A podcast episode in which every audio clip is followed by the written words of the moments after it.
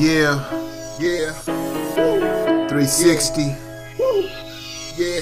I'm like, Be like round and round and round we go. And where we stop, I'm like nobody knows. 360 degrees, 360 degrees. We give you what you want, we give you what you need. 360 degrees, 360 degrees. We tell the real truth, you know what I mean? The Urban Breakdown. This is Jesse Ray calling in from Temp Radio just to say thanks for the favorite. So keep up the hard work.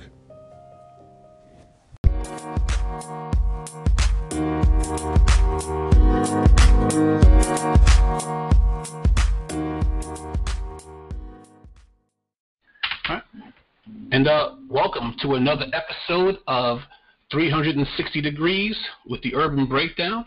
Got myself, got uh, Miss Odie. Uh, Blue is still uh, taking care of some personal business, and uh, Mercedes should be on in a moment. So, uh, Odie, go ahead and take it. Welcome, everyone. It's the first Saturday of August. I actually feel like this year is over. Like, is it too early to start saying Happy New Year? Because, no, damn. like once we get through once we get through August, September is here. That's basically the final quarter of the year, and it's like September, October, November, December. Yeah, I feel like the year is over. The, the year is done because you figure. I mean, for me, I, I do my my two month horror marathon, right? Starting from the first of September till October thirty first. So this is the week where I went ahead to Netflix and got their DVD line. I started ordering my horror DVDs. So September, you know, then you got Labor Day, and after Labor Day, you got uh, Halloween and Thanksgiving. It, it's just all going to go fast forward. So as far as I'm concerned, uh, we should we'll be saying Happy New Year in about five days. Holla, holla, giving Christmas. Basically, that whole run there. Yeah, But that's it, what's up. it, So, it's downhill from here. All right. So, um, I want to start. I definitely want to talk about some great things that happened this week. Um, so, LeBron James, Wonder Man, uh, arguably one of the better basketball players of this time. Um, I like. I will say, LeBron James opening the I Promise School is probably one of the least polarizing things he's ever done. You know, because people are passionate about their their religion, their sports, and their politics. Right. And uh, you know, sometimes those things intersect. And in LeBron's case, that's that's partly true. But um, this guy, in the midst of everything that was going on, he managed to open a school. And not only is it a, like a regular smegular, you know, public school, uh, but it's geared and targeted towards at-risk, quote-unquote, at-risk students. So these are kids that have, you know, I guess the cards stacked against them. Right. And he's identified them, just started with a couple of grades, and the, of course, intent is to expand over the next couple of years. But he's really taken this school thing and looked at it as like a big picture resolution. He hasn't just provided a safe space for these kids to go to school, but he's also providing job training for their parents. He's providing a pantry so the parents don't ever have to worry about groceries. Um, I think it's amazing because when you set people up for success, they're certainly going to be more willing to give it back, and so it's going to be that kind of effect where where people just continue to give back to the school. Um, Right. I think look, and you'll be hard pressed to find a hater, but I'm sure they're out there because Oh, that's oh, just what people do. They definitely are, and I'm not even talking about the Fox News crowd. I'm talking about other people who, who you know, who bring up like, well, Jordan gave charity too. But yeah, but you know what? Yeah, but he's also built prisons, so of course some people would like him, but he's been known to to have a lot of money in privatized uh, prisons. So, you know, I'd much rather build bridges and uh, than walls and schools over prisons. So, um, LeBron, even though he's going to LA and people are upset about that, This dude is making sure that his legacy remains. Like this is way beyond basketball. This is going to be uh, looking back at his life. Like what did he do for his community? What did he do for his hometown? Right. And Ohio is with the shits as, as far as I'm concerned, as far as racism is concerned, as far as a lot of things are concerned. They they on some bullshit. The poverty levels are crazy there. Um, but this guy is like really is really standing and caping for his for his hometown. And if it's that easy, then you go open a school. So shout out to LeBron James. I'm not like a huge fan, but I can't be mad at this. I just can't be. I would But have. this has made me a fan. Honestly, this has made me a fan. I, I, would have copped out, and and I, and I would have said, I, and, and the reason why I say it like this is that it's a good thing, that, and, and it's not just that he opened the school, right? Because you see a lot of people who, and why I say I would have copped out is that I wouldn't have, if I was LeBron, right? I wouldn't have done it on my own or even in conjunction with the with the state. I would have just given to a foundation that has already Mm. proven that they've done it because there have been so many NBA, NFL players, Major League Baseball players. Oh, I don't know about them so much that have tried to Yeah. do foundations, start their own foundations, and then they fail. And they fail because you know they may let their friends run it because Yeah. running a foundation is hard. You know, it's not It so. so I'm, I'm going to start a foundation. Boom. Hey, yo, kids. Everything you've ever dreamed of. No, running a foundation is hard. So I would have, co- when I say I would have copped out, it means that I would have just given to a, a foundation that I know has a proven track record of getting the money where it's supposed to go. I would not have done it on my own. So he gets major props for that, for doing it, you know, on his own. No, on, on, and here's the thing, that school is not a private school; it's public school. It is Yeah. a public school. Um, he and these kids are gonna go if they when they graduate, not even if when they graduate, they get free tuition to University of Akron. Get the fuck out of here. So not only are you setting me up to succeed, but you're gonna make sure I do it with as little debt as possible. Go ahead, LeBron. Go ahead.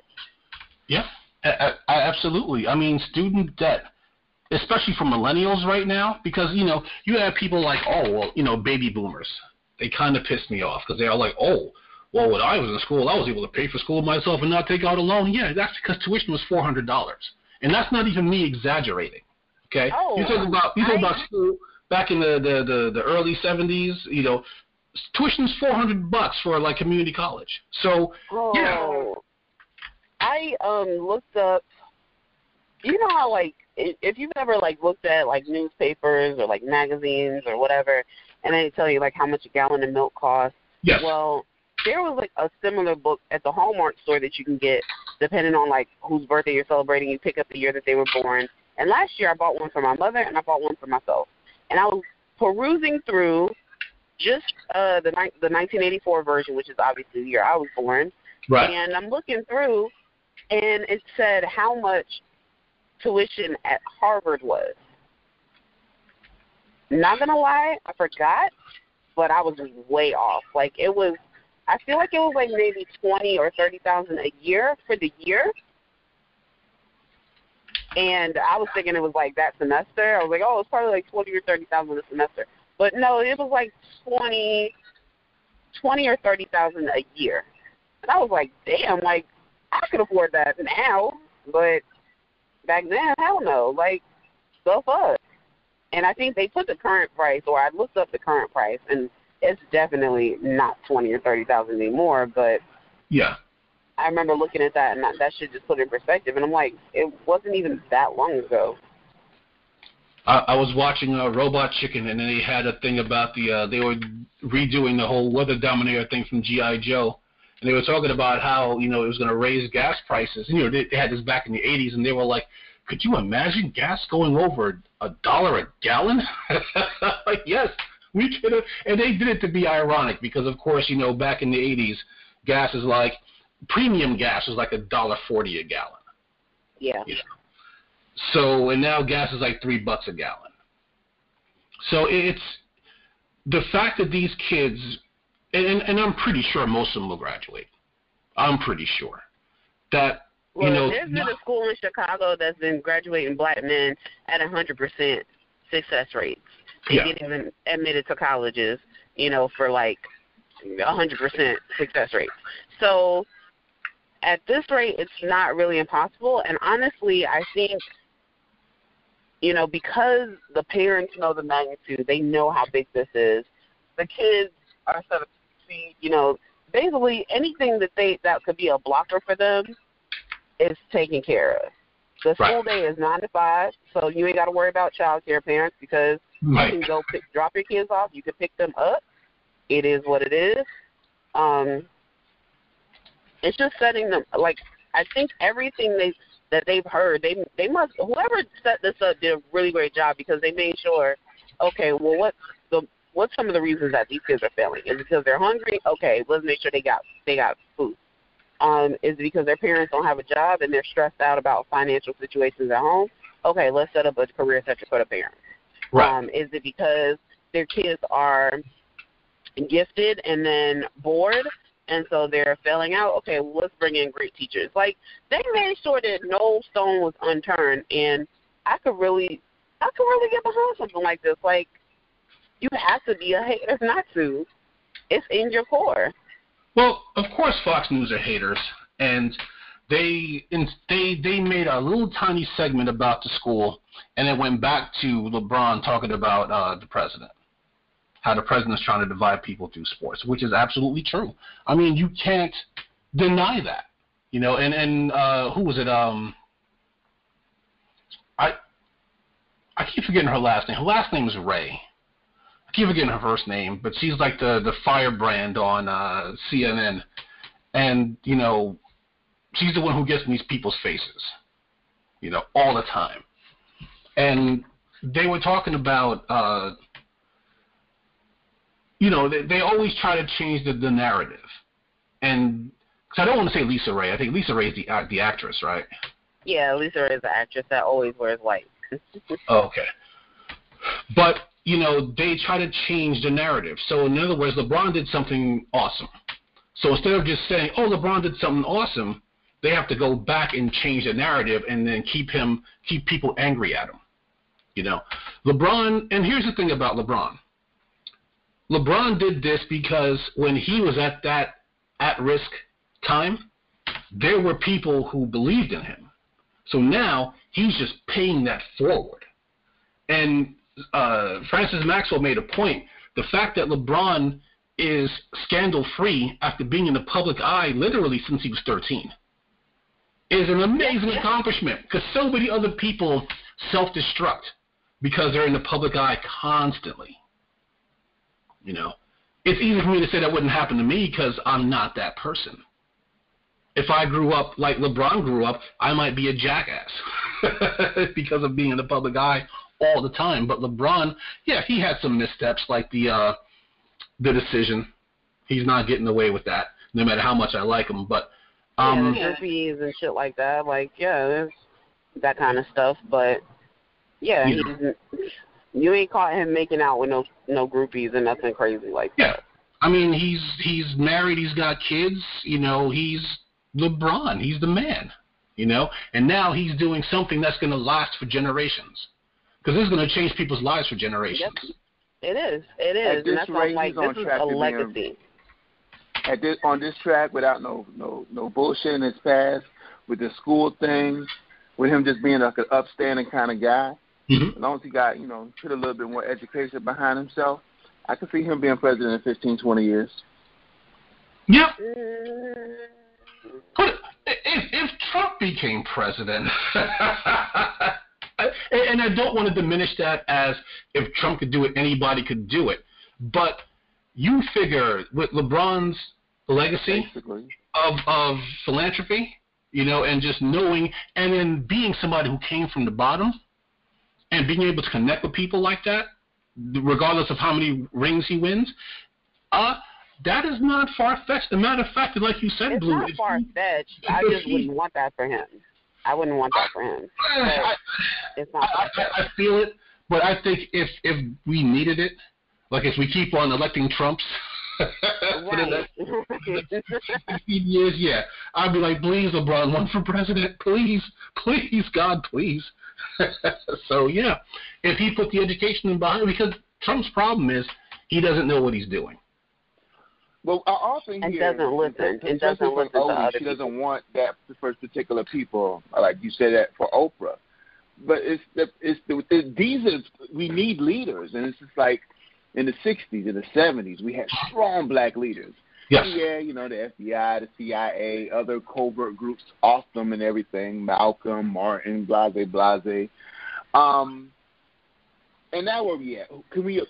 We're hard pressed to identify our black political, our our strong leaders that make us look up and say, "Ah, we aspire to be that, or we aspire to be like that, or we're going to rally behind them and do it." And so we're looking in odd places, celebrities on television, sports figures, versus the ones that was in the on the ground doing it. You know what I'm saying? You know, Mhm. even at one point, um, Sharpton might have been considered one up in New York. I mean, I think he scathed his his legacy a lot behind um, was it the Tawana Brawley case? I think it was. Warner Bradley. Um, they, they never let him live that one. Yeah. Right. And that was just hard pressed, you know what I'm saying? I think and I want to say social media is a great factor in that, to be honest. Yeah. It, it, it, it's really hard to stay scandal free. Like when people talk about Obama being scandal free, what people will do is they'll bring up policies. Policies are not scandal. Policies either work or they don't work. When a policy is scandalous is when it directly works against the people and you know it, like Trump, right? When we say scandal free, we talking about he ain't got no outside kids. There's no mistresses. There's no history of bank fraud or laundering money for the Russians or anything like that. That he's just a normal, ordinary guy. You know, and there's no shadows over him. You can't hold anything over him, which is why they had to make up some bullshit about him being born in Kenya and um and and not have the birth certificate because they went they dug in his past and they're like, oh my god, this guy's squeaky clean. There's we could do with this guy. You know, somebody like Al Sharpton, you know, even even making a mistake like falling in behind Tawana Brawley, you know, that cost him because even though that happened 30 years ago, literally 30 years ago, if you were to run for president, that's all they would talk about is Tawana Brawley. Mhm. So it's almost like you have to be perfect.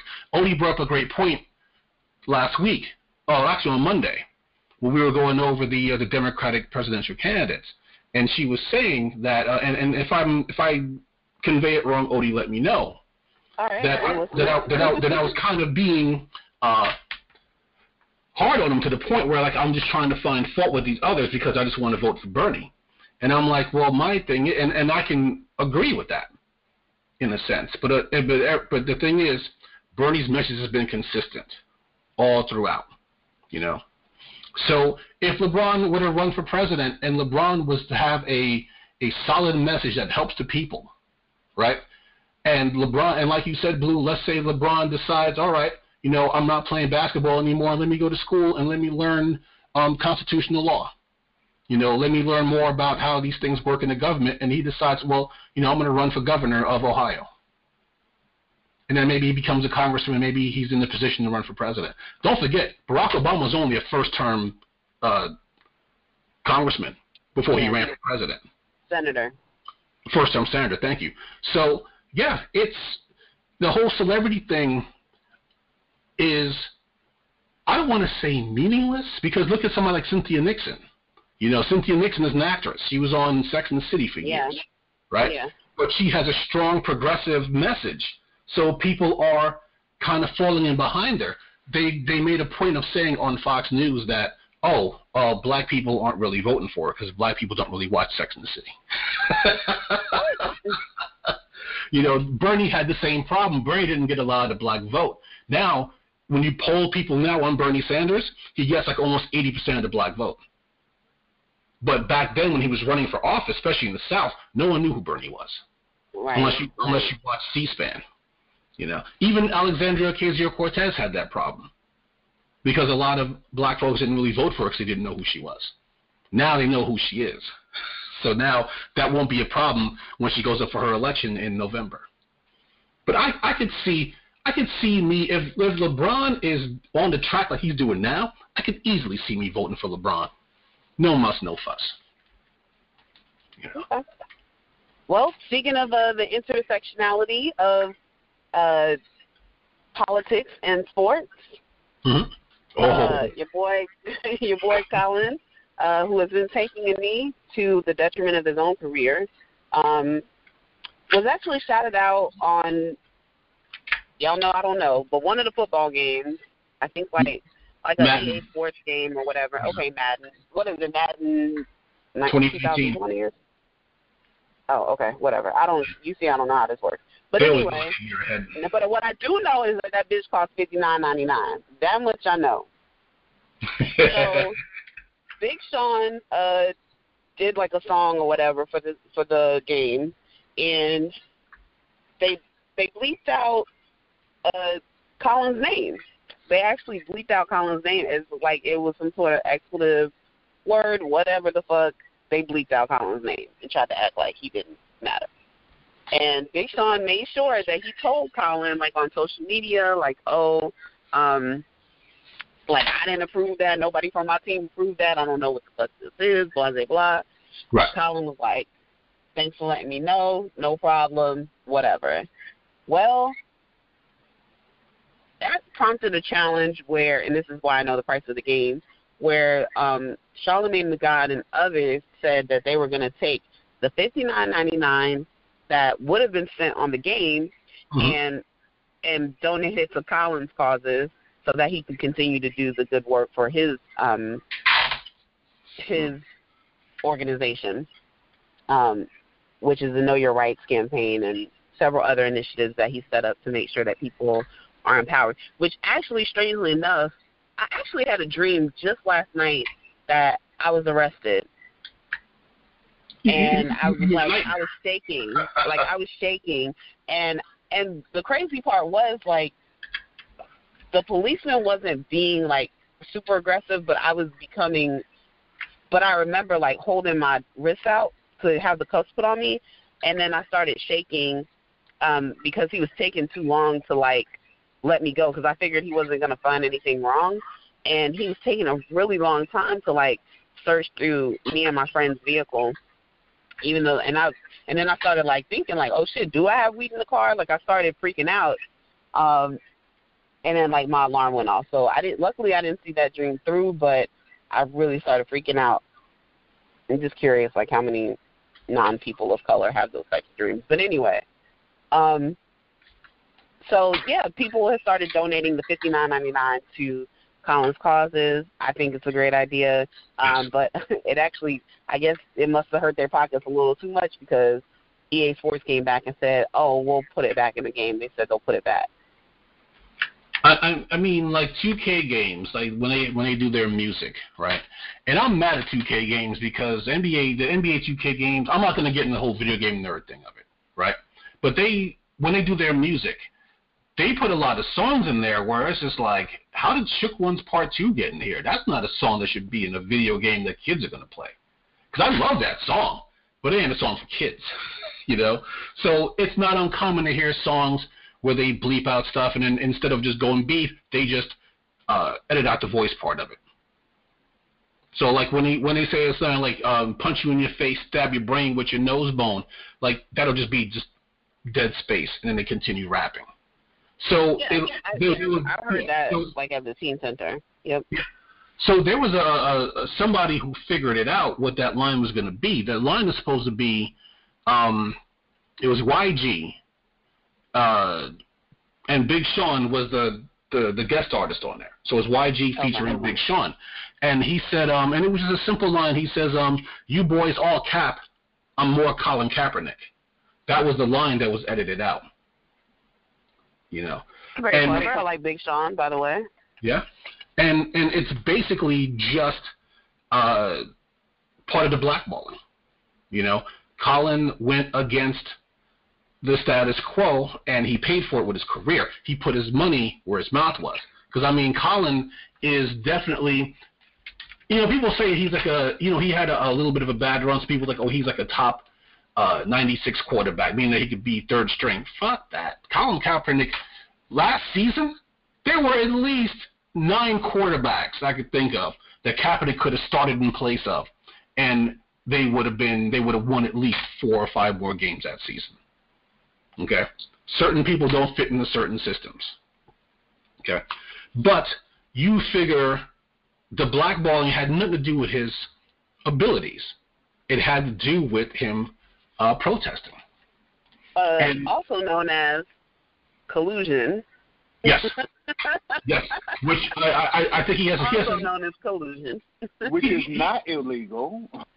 well, if you listen to our our quote unquote president, it's not illegal. And you know what? Next week, treason treason's not illegal. Who told you that? Thomas Jefferson? That hack? Trump would be like, Thomas Jefferson, total loser.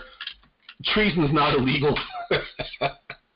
He's isn't Kaepernick suing the NFL? Yes, I was just about to um, ask you if you'd heard any updates about that because he had um, with the commissioner, the NFL commissioner, and some other people were named in the lawsuit, um, where emails were floating around saying that yeah, they they were conspiring to keep him out of the. I, I, will put I'll put it like this: I, I play fantasy football. I, I, I run two fantasy football teams. We've been running them for the last 15 years. The amount of shitty players, of shitty quarterbacks I've seen, you know, Kaepernick would have been a welcome addition to a lot of those teams. And you figure if another team is not willing to even pay Kaepernick to sit on their bench, just in case, you know, get him back into playing shape and then let him come in just in case their quarterback goes down. Because quarterbacks go down all the time because your job is just to murder the quarterback. you know? So for them to not do that, that's definitely grounds for collusion. Because if I had a team with a shitty quarterback, right? Let's just say I don't, I don't know Cleveland, and Kaepernick was on the waiver wire, available. Please, please come in for a. Not even come in for a tryout. Come in. Let's get you trained up back into playing shape, and then at least get you um, second string in case our quarterback goes down. Because I mean, they are paying a starting quarterback, you know. But for them to not do that, that's definite grounds for collusion, without definite doubt. Because there were so many teams that could have used Kaepernick, and they wouldn't even talk to him because they're all in it together. Because your your whole thing is is to win. And if you have a player that can help you win, and you're not even talking to them, they're full of shit. It's collusion. I agree. So I'll, I'll keep an eye on that lawsuit and find out what comes of it. But God, I hope he wins.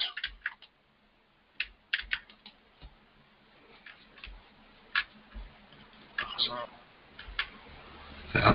yeah, so that's all I had, guys. I didn't really have much else to bring to the table, but we'll see what this week brings us because this past week was pretty interesting, to say the least. I, I, I will say one thing, Odie. By the end of my segment, you're gonna be mad at me. Okay? I, I just want to warn you up front. You know, well, I decided. I, I, I decided. You know what? I'm gonna try and do something. Uh, I was talking with a friend of mine. You know, she we used to work together uh, for a little bit, and then she, uh, you know, she quit and went on to do other things, and now she's in New York. You know, working on her singing and acting career. Matter of fact, she was in a. Uh, it was a a, a web series called uh, Love Is Love at First Night. She plays Deidre, and then they actually got picked up by a I don't know if it's like a local television station. I never heard of it before, but they got picked up by a local television station. So I know they did at least they did they did at least two seasons of the show. You know, nice. so I don't know if they got picked up for a third yet, but you know, she buzzed me on Twitter and she was like, "Yeah, you know, you haven't given me any music recommendations in a while," and she said you should do like a, a music segment. I'm like, yeah, but I hate this music now. I don't want to be the crotchety old man saying, "Oh, you you lousy kids and your music all day." But you know, she said there's still a, a market for old school stuff. You know, but I said, all right, let me let me do this. Maybe I'm being too hard on these kids, right? Let me give it a shot. So I went to Billboard charts, and I went to the top 10, ended up being top 11, and I'll tell you why in a second. Um, So it's the top 11 songs on the Hot Rap charts, right? And I gave them a listen, and then I, I rated them, you know, based on the their. Fir- what was the first one? Did you say the name already? No, not yet. Oh, okay, okay. No, but um, I, I rated it based on um the beats, the rhymes, and I also put down how long I listened to it before I had enough. so Interesting. Okay. I, I, I figured, uh, I, you know, that may add something to it. Just to, so, uh, first song, well, I went 11 songs because the number 11 song was a song called "Sad" by, and let me know if I'm pronouncing this wrong, which I'm pretty sure I am. X uh, Tentacon. Okay, well that's the guy that just got killed, so that's why Yes. that song is like really popular right now. And and I was watching one of those uh the double XL ciphers and he was on there and he does more like emo rap. So when I, when I- everyone else was doing their old. Own pretty accurate. That's pretty accurate. when everyone else was doing their whole, you know, I got diamonds and shit rap that was that went out with the hot boys, I thought. Um he comes on and then he he, he kinda takes a knee and then he does his verse and he did it without music. Right? So they cut the music off and he went ahead and did his thing. And you could see everybody was like, you know, it's kinda deep. So when I saw his name in number eleven, I was like, you know what? Maybe we can make it top eleven. So I listened to the entire song. The song was called Sad. I listened to the entire song. So the beat, I gave it like a six out of ten. The rhymes, I gave it a six out of ten. So it was basically, uh, you know, a, a song about love gone bad, which is not uncommon. But it was, uh, it was coherent. I thought it was, I thought it was kind of deep, you know, and it made sense. You know, a little darker than most songs uh, about lost love, but it, it held my interest the entire time. The song wasn't long, like two minutes and fifty something seconds, you know. And uh, I I'm kind of sorry he's gone because I, I would have liked to have seen him develop as an artist and see what else he w- he was going to bring to the table. You know, he died in June. He was um actually uh they arrested like four people in conjunction with his uh it was a robbery because obviously he never heard of a debit card because he uh he pulled fifty thousand dollars in cash to go buy a motorcycle. I was like, uh, debit card, dude. Get a debit card, you know, or write a check for for fuck's sake. But I, I was kind of like, I I would have liked to seen more from him, you know. I may give his album a listen and see what else he's got. So number ten was uh, Lil Baby featuring Drake, song called Yes Indeed. So I listened to it for about a minute and two seconds. I gave the beat and the rhymes uh, a four out of ten. I'm not gonna lie. Drake's verse was decent. I'm not a Drake fan in any way, shape, or form. I don't like Drake. I don't even like his stupid face. But his his verse was decent, which is why I listened to the song for a minute. your time. Was that? But okay. Well, I forgot you're looking with different eyes. My bad. Yes. All right. But but, but I, I I listened to Drake's verse and I'm like, you know, this is not bad. And then uh, Lil Baby came on and I was like, oh my god, not this again. It, it, his rhymes just sounded, he just sounded very generic. Like I've Um, heard. yeah, he definitely does. Um, I I actually saw a Lil Baby. He came with Yo Gotti like earlier this year, like I feel like maybe March or something. Right. But um, yeah, he came he came earlier this year, and I was like, who the hell is Lil Baby? And I haven't stopped hearing him since. Yeah. So, so the next song on the list was uh was Drake, uh, God's Plan. And the video, the video was kind of cool because they had a uh, in, in the video they had a budget of like nine hundred thousand dollars, and Drake just pretty much just gave it away to all the people wherever they were filming. Like they had a scene where um they opened up a store. Yeah, they opened up a store and they let people just go in and just take what they want. And so he basically Yeah. said, you know, I, I gave, I had a nine hundred thousand dollar budget. I gave it all to the people. You know, I could That was that. that was Miami. Miami was the city. Okay, but Yeah. I listened to this song for about minute thirty nine seconds.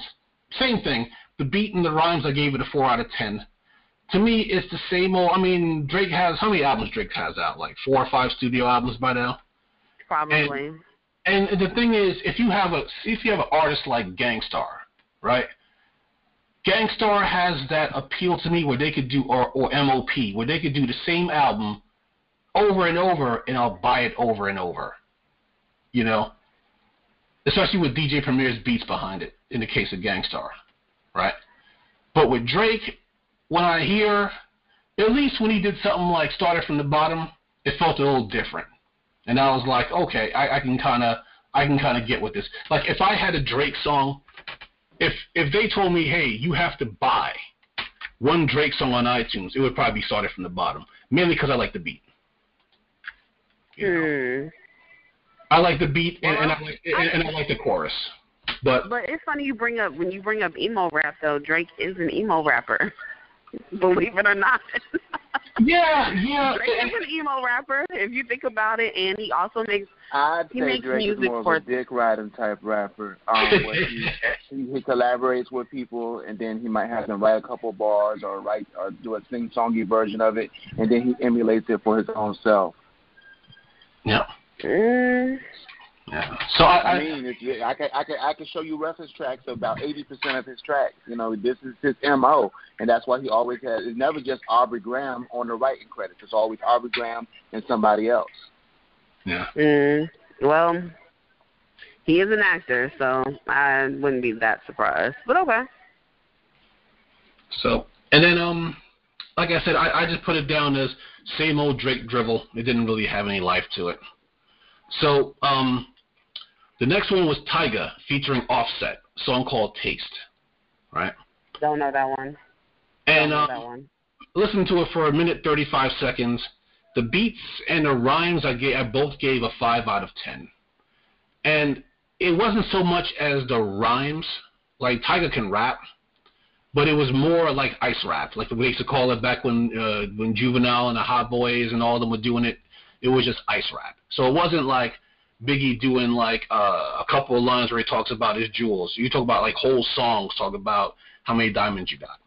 You know, I've heard so many different metaphors from the '90s, so many different metaphors about how your diamonds look like ice. you know, and it, it was it was like so like with Tyga, it wasn't so much as his rap style, it was so much as in that song what he was talking about. Like I've heard that all before. That, that that's nothing different to me. So the video was your standard fare of I got a big house with a lot of women shaking their asses in it, which was cool like 15 years ago. I'm like, do something new, man. For the love of Jesus. I, I've seen that video so many times, even with rappers that I like a lot. Like, I know that's not your house. you know what I mean? You figure Migos is one of the hottest rap groups out now. Their net worth is about $12 million, right? So you figure $4 million a piece. You know? So that house that he was in, that's not uh, uh you know that that super mansion that he was in and all you know and i'm like it just seemed kind of boring and then uh when offset came in i was like okay i'm done this dude can't rap but like i said but it, like i said Tyga's Tyga can rap but the content just kept it all down and then i had uh post malone featuring Ty Dolla Sign song called psycho i didn't get to to Ty Dolla Sign's rap i listened to the song for a minute I gave the beat. Hmm. I gave the beat a four out of ten. I gave the rhymes a three out of ten because he Okay, had. so in all fairness, in all fairness, this is not his best work. I love Ty Dolla Sign. Honestly, if he came, I don't know the next time he's coming to Raleigh, but the next time he comes to Raleigh, I'm definitely going to see him. Like he he has a lot of bops. If I knew you were doing this project, I would have at least been like, okay, what artists are you looking at? So Right. you can like barely judge them on like You know the what? of their work because I, I'm, wouldn't not, have I'm not gonna lie, Odie. You know when I thought of that? When I got off work yesterday, and I'm sitting at the computer and I'm thinking about what to write about. Because usually I already have what I'm going to write about, say by like Tuesday or Wednesday, and then it may change. But I didn't have it. I didn't have anything, and I was just like, I'm thinking about what what my friend Danielle said, and I was just like, oh, let me see what's on Billboard. Yeah, So, so, so it just kind of came out of nowhere. But Yeah. the video was kind of interesting because he was rolling around. It seemed like some post-apocalyptic thing, and he was rolling around in the tank. And about the time where I turned it off, he was uh, he saw a little girl, and a little girl ran away. So he jumps out the tank to go find out where she went, and that's about the time where I turned the video off. But other than that, it was just that generic talk singing horse shit. And I was like, man, fuck Drake for making that shit popular. Him, uh, T Pain, all those jackasses for making that shit popular. You know, I call uh, it talk. But it goes it goes further back than that. Ja Rule, Fifty did it after he ridiculed Ja Rule for doing it. Um, so it, it goes back further. It ain't just the new guys. And- The old ones too. the only artist I do who does that from time to time is Mos Def. Like Mos Def. He And- did it too. every now and then Mos Def will sing his own hook, which is not like he did, like for the um for uh Respiration, one of my favorite songs, he did the hook, which saves a lot of money because you can't always get Patti LaBelle to do your hooks. you can't always get Mary to do your sometimes, hook. and sometimes he sings through the whole song, like that Remy song. Yep, only says. Yes. And at first, I think that shit had to grow on me, but I really, really like that song now. But when I first heard it, I said, "Whoa, what the fuck is going on here?" Drake. But speaking of Drake, he stole his style from the Phonte from the Foreign Exchange and Little Brother. Mm. Yes. He was actually in a house party in Durham last week. My line sister and friend took a picture with him, That's what's up. and she geeked And- the fuck out. She And, and I, out. I I will say, I got into uh, Little Brother and Foreign Exchange very late. Like I'm still going back and listening to some of their old catalog. Yeah, I Because like one I of like them- foreign, I like foreign exchange. Um, I'm not that like impressed with the like the last time I saw Phonte's uh stage presence, but the music is good. The music is really good, but his stage presence got a lot of work. Needs a lot of work. And and that's where you make your bread and butter is your is your stage shows. Yeah, You know. exactly. Got to get give people something to see. Exactly. But I, I, I like I said, the beat was alright. The rhymes were just that that talk singing horse shit was just all right, whatever. You know. The next song on there was uh, Juice WRLD. I don't know if I'm pronouncing the W R L D right. He had a song called Lucid Dreams. Yeah, So, I like that song. So other than the other one, I listened to it for about two minutes and 37 seconds. I gave the beat a 7 out of 10, and, and, and I'm biased for that, and I'll tell you why in a second. The rhymes, Oh, I gave a, yeah. the rhymes I gave a 6 out of 10, okay? And, and my notes on this was the song was easy to understand, and it was easy to follow.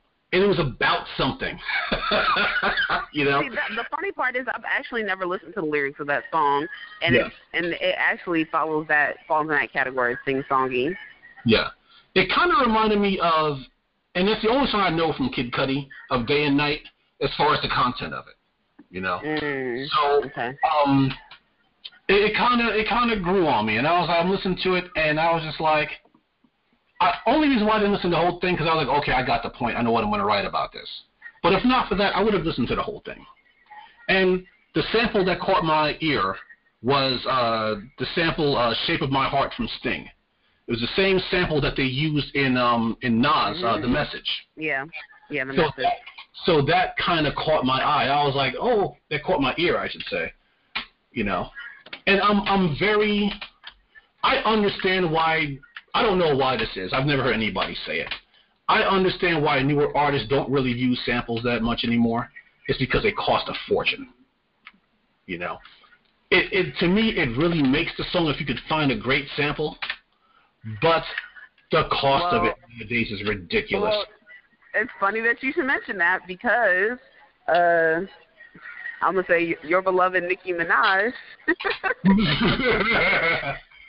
has summoned the the power of her. Uh, she has summoned the power of her followers, her barbs, as she calls them, um, because her album is supposed her album is supposed to come out next week, I believe, and um, she said that she wants to sample Tracy Chapman. Now I'm trying to figure out what the hell Tracy Chapman song she's trying to sample that's going to go with Nicki Minaj's so- like sound, but um, apparently she wants to sample Tracy, um, but I don't know if they have tried to get actually like go through the proper channels to get this done, and they haven't heard back, and that's why they're trying to use the power of social media to do it, or if Nicki's just doing this for attention and trying to find a reason that uh, the album's not ready and she could blame it on this. Um, but yeah, I, I'm not sure how much it costs, but she is trying to get that sample cleared, and if she waits until the song, until that, and she puts it on the album anyway, then she's going to have to pay whatever ridiculous amount Tracy Chapman comes up with. Um, I, know, I, know, I know you know uh, Lord Tariq and Peter Gunz One of them is on one of the reality shows that you watch, yes. right? When yes, they uh, love it. Well, he was, yeah, but yeah, yeah, yeah. Interesting story there. Yeah, go ahead and tell it. When they had that song "Uptown Baby," it used a uh, a sample from Steely Dan called uh, "Black Cow," and when the single came out, it caught fire, right? So then they were like, okay, well, we got to the album's ready. We got to get this album out in the streets to capitalize on all this buzz. And then in all that time, all the executives were like, you cleared the sample for this song, right? No, I thought you cleared the sample for this.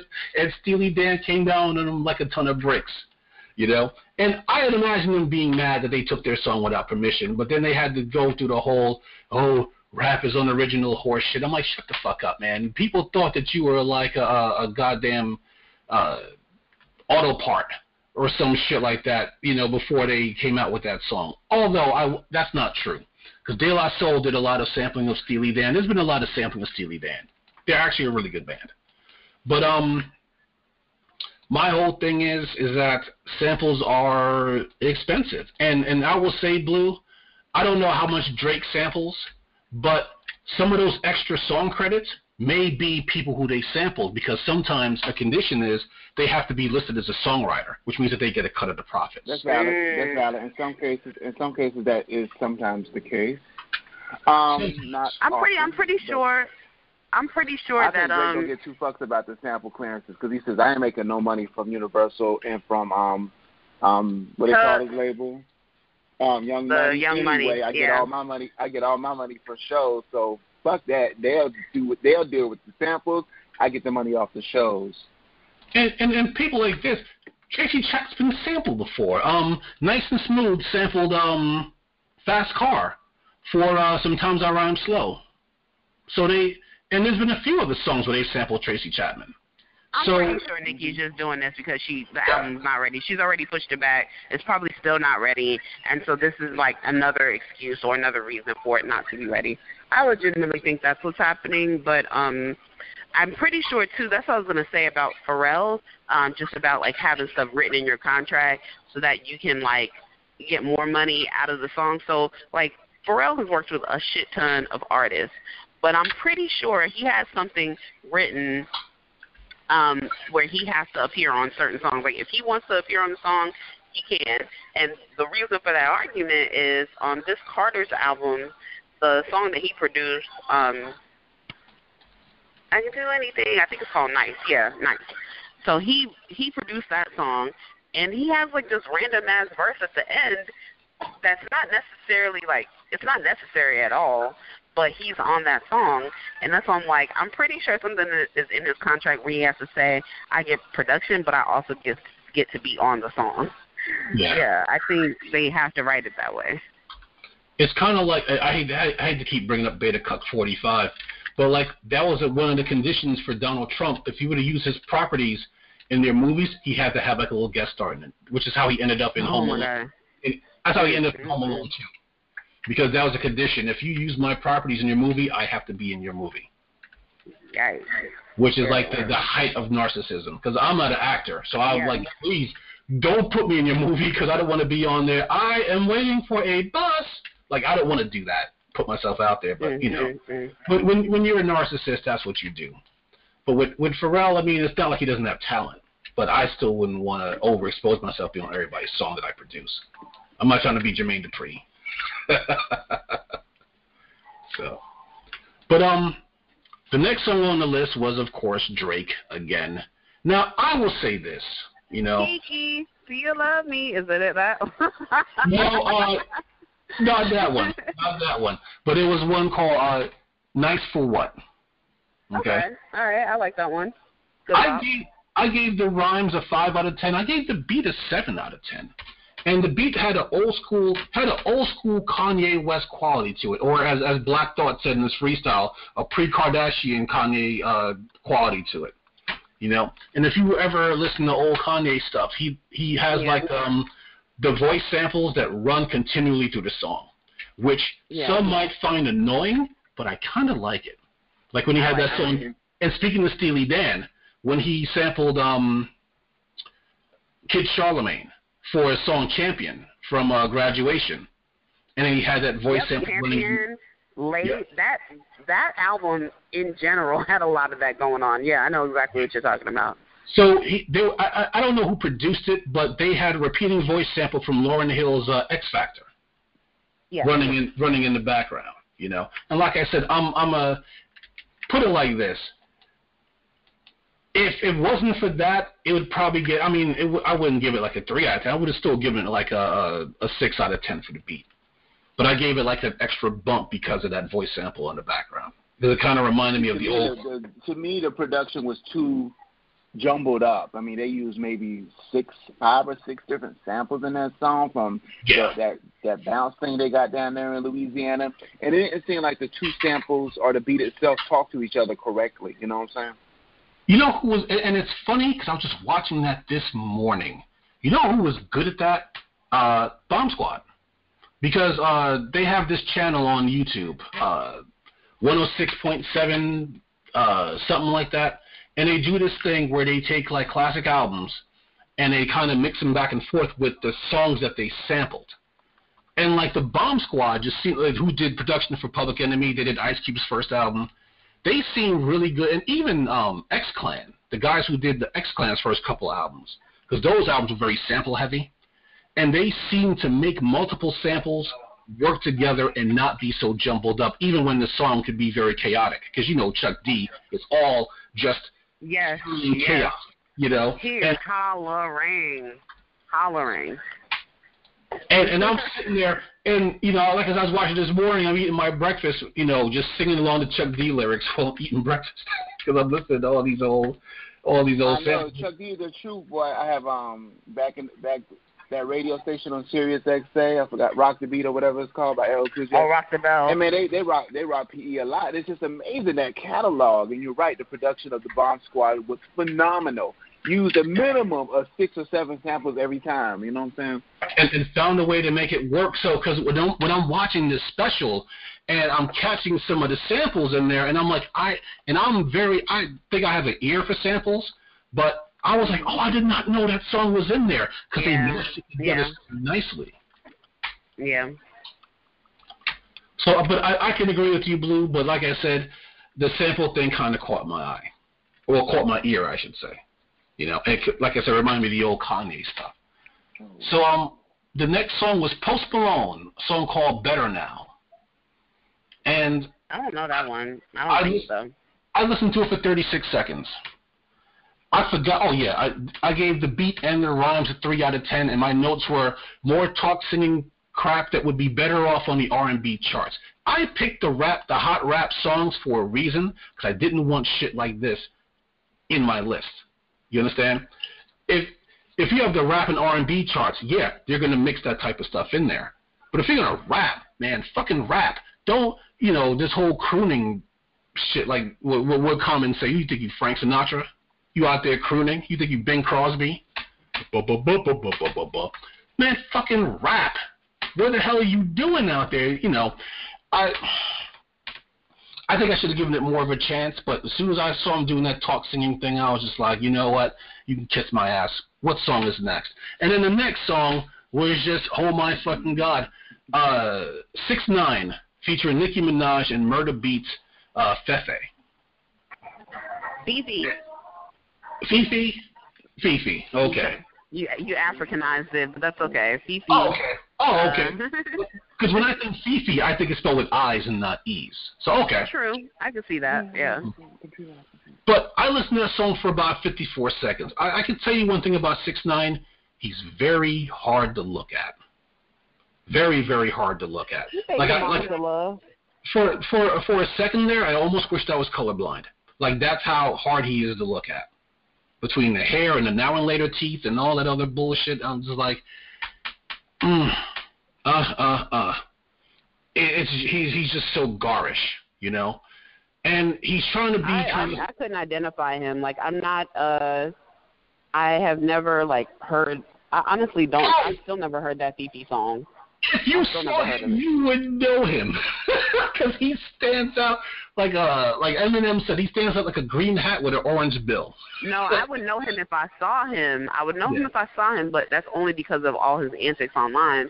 But if I heard his song on the radio or I wouldn't know. Like I would be like, "Who is that?" I, mm, I've seen in comments so people describe him as a yelling rapper. So yes, and and that, that doesn't help though.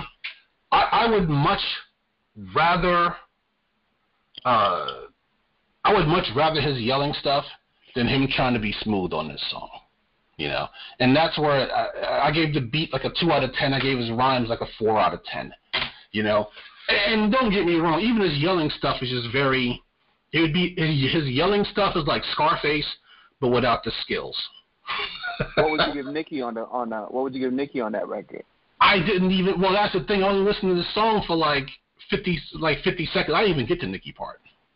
Well, I will I, say this though. Um, I I read uh like Safaree had like tweeted out something about supporting Nicki, and she did have a, a line on that song where she was talking about her ice, like her diamonds, and she said something something to the effect of like, "Oh, the power went out, so they called me back so I could shine," or some shit like that. And so Safaree was like, "That shit was cold, like."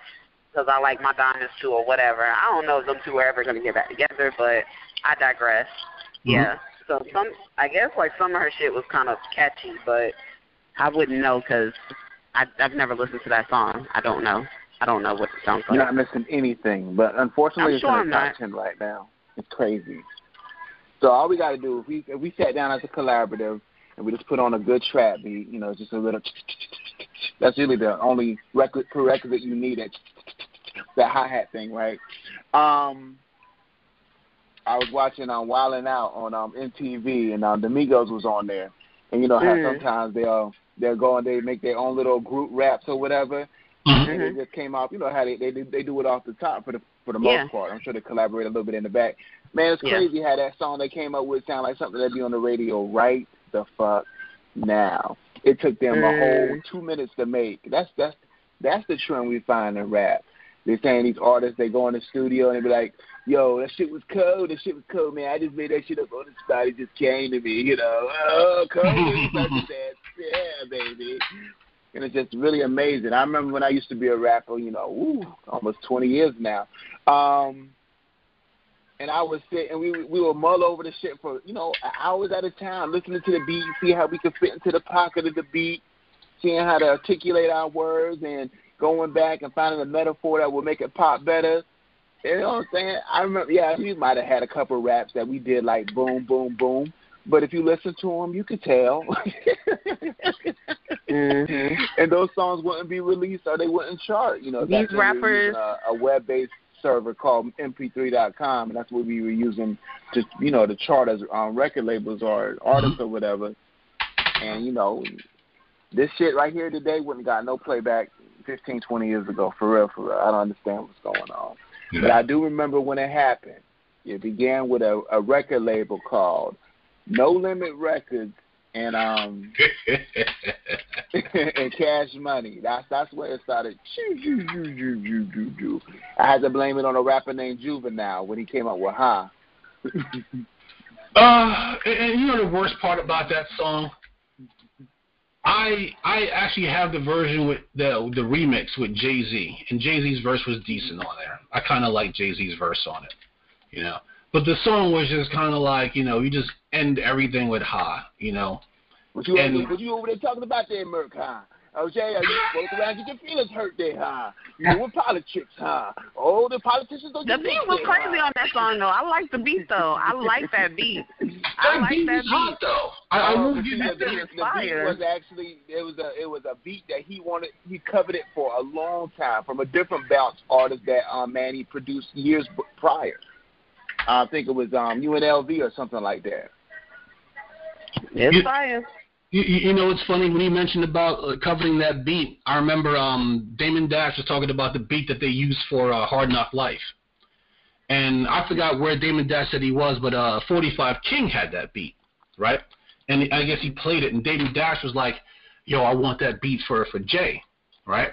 And 45 King was like, nah, I've already promised that beat to somebody else. And Damon Dash, like, I'll come back here in an hour with $10,000 in, in a brown paper bag. I want that beat. And he ended up buying the beat from 45 King, and it became one of Jay's biggest hits. You know, sometimes the beats just work. I mean, you figure somebody like Rob Base, right? It takes two. I don't think that that song would have worked with any other beat. The beat that was like a uh, to me where the beat and the rhymes just worked perfectly together. You know. True. I mean the the beat for uh, that uh, FEFE song, it was just generic, and you know six nine his rhyme flow was just meh. You know, it, it, nowadays with everybody trying to sound the same, it's hard to find people that kind of stand out. Mm.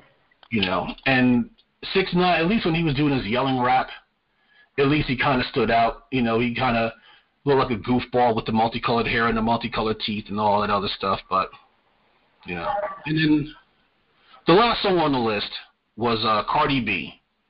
Uh, Bad. Uh, it was Cardi B, Bad Bunny, and J Balvin. If I pronounce his name right. I like it. I like it. That's actually number one on the hot rap charts right now. Uh, I listened to the song for just under two minutes, uh, and, and I'm not gonna I'm not gonna lie to you. I would have probably turned it off sooner, but Cardi B is easy on the eyes. So I think I watched the video a little bit longer than I w- than I really would have. I'm pretty sure she was pregnant, but okay. And that video. Yeah. Well, and, and you could probably tell because she wasn't really showing off a whole lot of her body. Mm-mm, I'm she wasn't. She was wearing that yellow dress. Yeah. remember. I'm, I'm just talking about her face because she wasn't really showing, and and that makes perfect sense that she was pregnant in that. But um, I gave the beat a six out of ten. I, I kind of have a soft spot for Latin flavored beats that don't go overboard, you know. So it kind of had that Latin flavor, and it had the the the voice sample. Well, you know, they they sang it themselves, but from uh, was it Ricky Martin? Did he do that song? I like it like that. no. No, I think I'm pretty sure it was Celia Cruz. Oh, she did she did that originally. Okay. Yes. I, I, I gave her rhymes a five out of ten. I, I, I'm gonna, I'm gonna do it like this, okay? I find Not Cardi B. rhymes. You mean um, Offset's rhymes at five out of ten? Oh, does, does Offset write her rhymes or something? I don't know. Oh, but I, I find Cardi B's. I, I, I might have given it something lower, but I had to look at it. I had to change my perspective of it. You know, there are just certain rappers who are just out there to floss and have fun. You know, who may and I, I don't know. I think it was Pete, Pete Rodriguez that came up with that song. Okay. Mm-hmm. I, I- I don't know enough about Cardi B to know what she's all about, but I I will know this on its own. Like, I mean, is it a song that would that I would spend a dollar fifty on on iTunes to buy? Probably not. But if it came on the radio, I wouldn't turn it off. You know, the beat the beat was catchy, and you know her rhymes were simple but serviceable. I'll give it that. You know.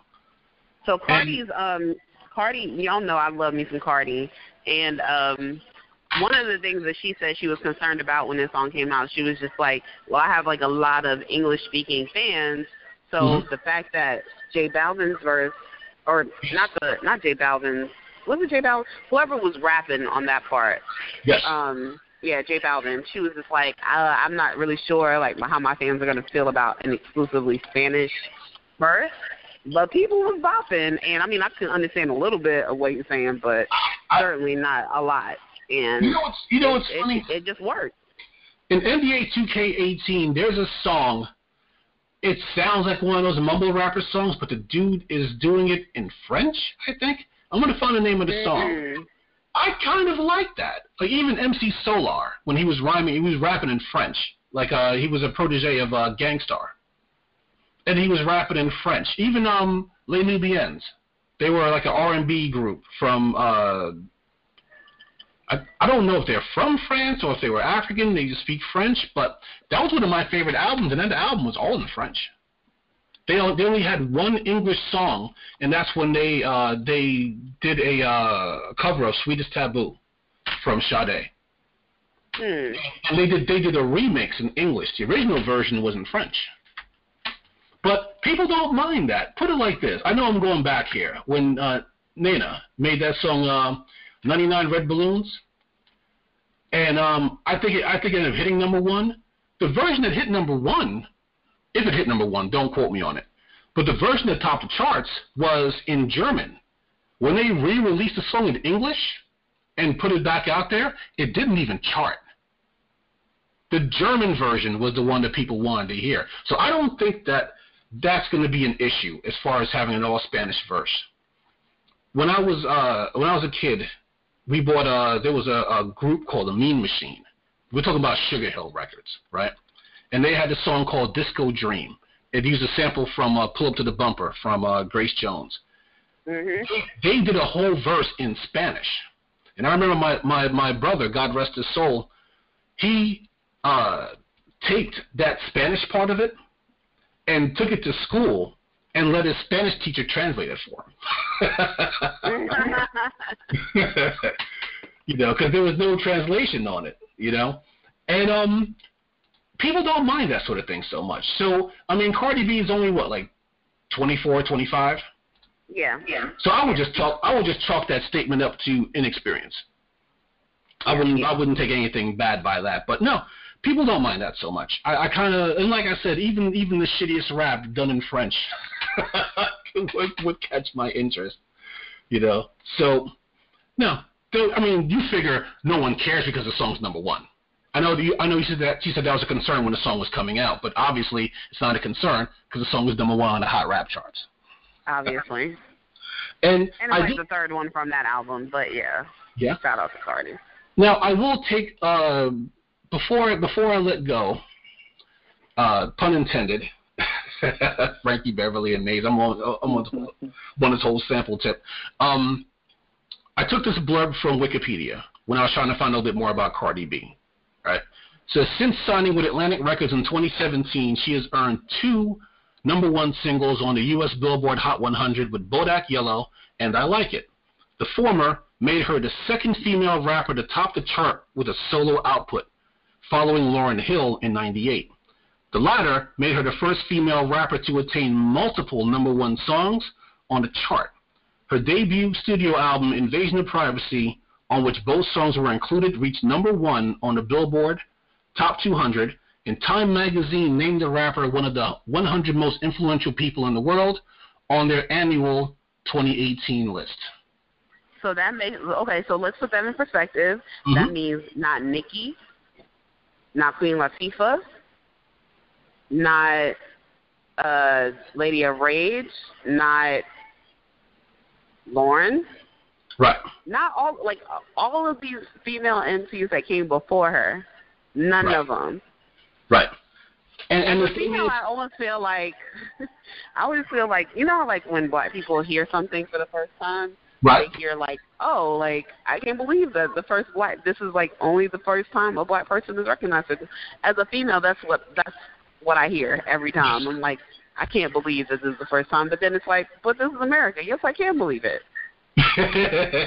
Remember one thing, Odie. This is the country, right, where ex-slaves were allowed to vote before women, because slaves could vote once they were emancipated. They were just suppressed by the Ku Klux Klan when they started getting into office.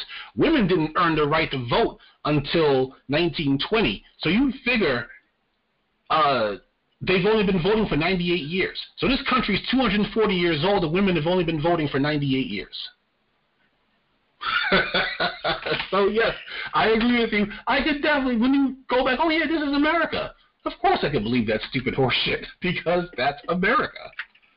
People hate when I say it, but you know, and and I will say this, you know, not knocking, uh, not knocking Cardi B, you know, but I think when you have success like that, even even with Lauryn Hill and even with you know, there were a lot of other female artists who paved the way. So you figure uh, Salt-N-Pepa or um, Mhm. MC Lyte, you know, stuff like that. You know, who just kind of uh, paved the way. Yeah. Yeah, I, I like I like um I heard an interview with Roxanne Shante and she was basically calling it a race, like like a relay race, and everybody has their leg. Everybody has their time to shine, and like during your leg, some people's legs are longer than others. Um, but you know, you build on something and you pass the baton. So Cardi has broken the records.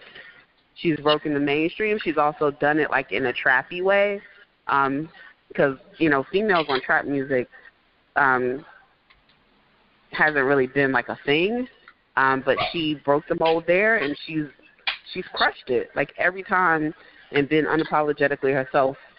Um, I could appreciate it. I could I could really appreciate Cardi. That's why I like her so much. But yeah, shout out to Cardi. And like I said, I, I didn't mind the song so much. I haven't listened to a lot of other Cardi B songs.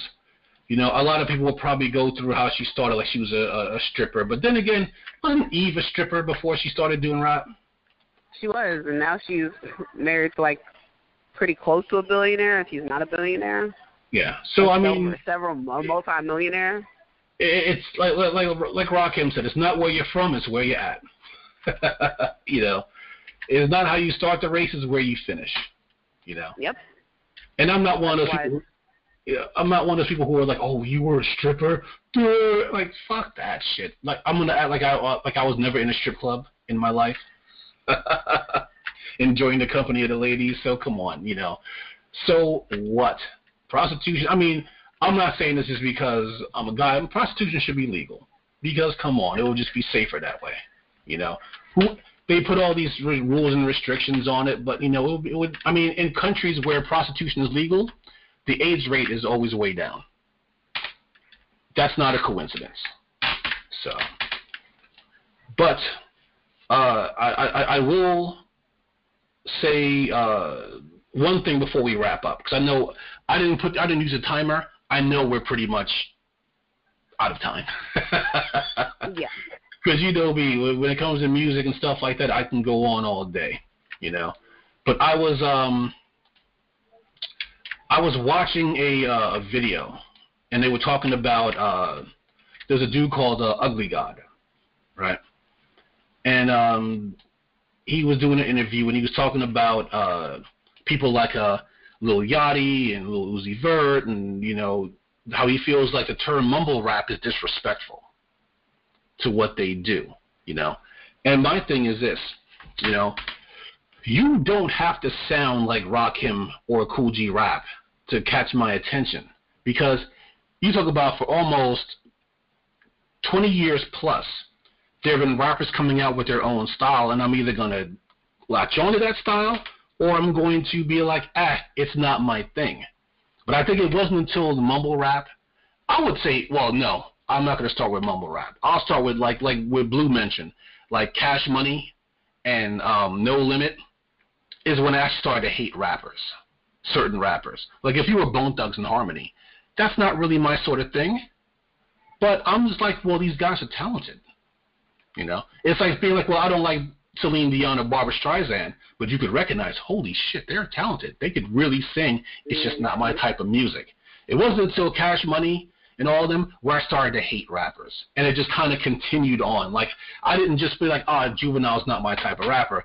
I just kind of, I mean, aside from that one song, I just started to really hate Juvenile and Lil Wayne and and all these cats. You know, my friend uh, when he was in the military, he was stationed in uh, in Louisiana, so he really caught on to all that uh, all that southern rap, you know, and uh, it just wasn't really my thing. But it because to me it's like when you hear like Tribe Called Quest for the first time, or Poor Righteous Teachers for the first time, you know, or De La Soul, especially De La Soul. That hit me out of nowhere. The first time I heard Plug Tunin', I was like, holy shit, you know, something that's never really heard before.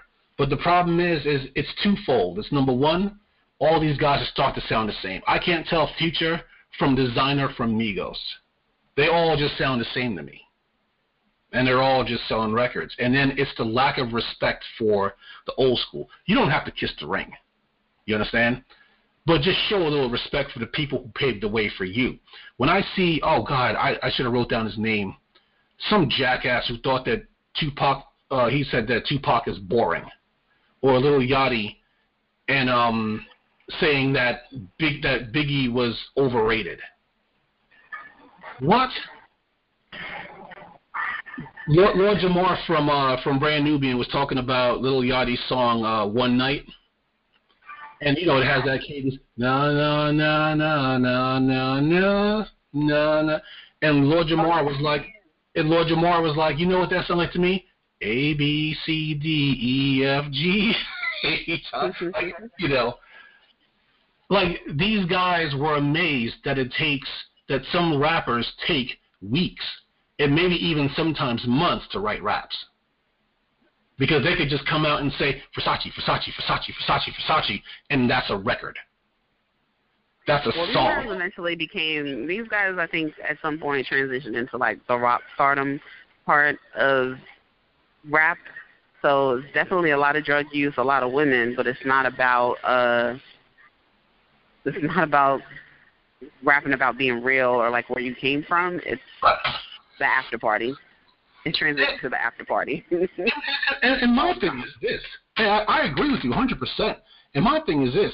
You don't have to, everybody can't be public enemy. You understand? We gotta have some fun out here too. We gotta have some fun out here too. I remember when uh Grandmaster Flash and them fought Sylvia Robinson hard because they were like, we don't want to do a song called The Message. We don't want to talk about rats and roaches and people pissing in the station. We want to rock the mic, man. We want the ladies to say, ow. We want to have fun, you know? And there's nothing wrong with that, you know? Even somebody like Soulja Boy, right? I think I hate Soulja Boy more than I really should because of how he was being pushed. And when they were pushing him, they were pushing him like he was going to be like the next Rock Rakim or something like that. And then I was like, maybe I'll give this guy a listen. And I heard that Crank That Batman song, and I was just like, the fuck? This kid? But it's for the kids. It's for the kids. And that's how they should have pushed it. I would have been like, okay, well, that's just not for me. And I would just let it go. And I think I hated him more because of how they were pushing him. Mm. You know?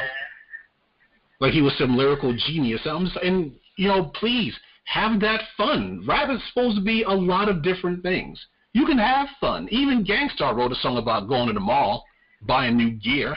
You know, Run DMC, my Adidas. You know, you be illin'. Every song wasn't always about hard times. You know, have some fun. Sucker MCs was their first. Actually, no, I think it's like that was their first single. But Sucker MCs was the first song I heard from Run DMC. You know, and I think it's just that lack of respect. And then they were just like, well, you know, the old heads never did anything for us. I'm like, yeah, well, no one ever did anything for them. You figure in, I'd say in the 90s, things were different because now you had, if you, uh, if you lived in New York, especially, you take the train. Def Jam is in New York. All these other record labels are in New York. You just go straight to a record label, you know. Somebody was saying they were talking about cats from down south. They had to do a lot of that stuff themselves because they don't have major labels. So they were more business savvy because they had to do a lot of that stuff themselves because they didn't have, other than Def Jam South, they weren't a whole lot of major labels set up in the South. Right. So that I had a lot of respect for. Like cats like Too Short, who was selling uh, mixtapes to drug dealers and having drug dealers bump their stuff. You know, it's not like the old heads had it easy, but their whole thing was, I'm trying to be the best. I'm talking about the Sugar Hill days. I'm trying to be the best rapper out there, and if I make some money off of this, that's a bonus. They're just they're just in it for the money. So that's why if they see somebody a style that's making money, I'll just do that and make money. Back in the '90s, you did that, you were a sellout. Mm. If you change your style, if you change your style to be experimental, people will either like it or not like it. But if you change your style to make money, yeah, they will call you out on it. So, but that's enough of me running my mouth. I'm I'm pretty sure I can hear the timer going off in my head because it's like what is it, like ten to twelve. Yeah. Yeah. so, good um, stuff. Good stuff. what, what what are your closing words? Closing words. Uh, I would say save some brain cells and do what makes you happy. Yeah. You burn brain cells by not doing things that make you happy. So you can take that however you like. And and you know what? I'm gonna be I'm gonna be cheap, but I'm gonna echo that sentiment. Because in this day and age with all the stuff going on, people, you know, problems, it just it just grinds you down. So especially on the weekends, you know, if you don't have to work a second, third job. Somebody had a uh they were on Young Tur- oh Alexandria Ocasio Cortez was on um was on Young Turks, and real quick she said, hey, listen, uh, she was talking about a politician who was going door to door in an impoverished area, and he asked a woman, hey, if we if you had a fifteen dollar minimum wage, would you quit your second job? And she said, no, I'd quit my third job. so if you have time to yourself, uh, you know, listen to Odie, do what makes you happy. You know. So, all right. And that's it for another episode of 360 Degrees. You can catch us on wherever uh, wherever popular podcasts are uh, are on display, except for iHeartRadio. all right, and um, you guys enjoy the rest of your weekend. Bye, guys.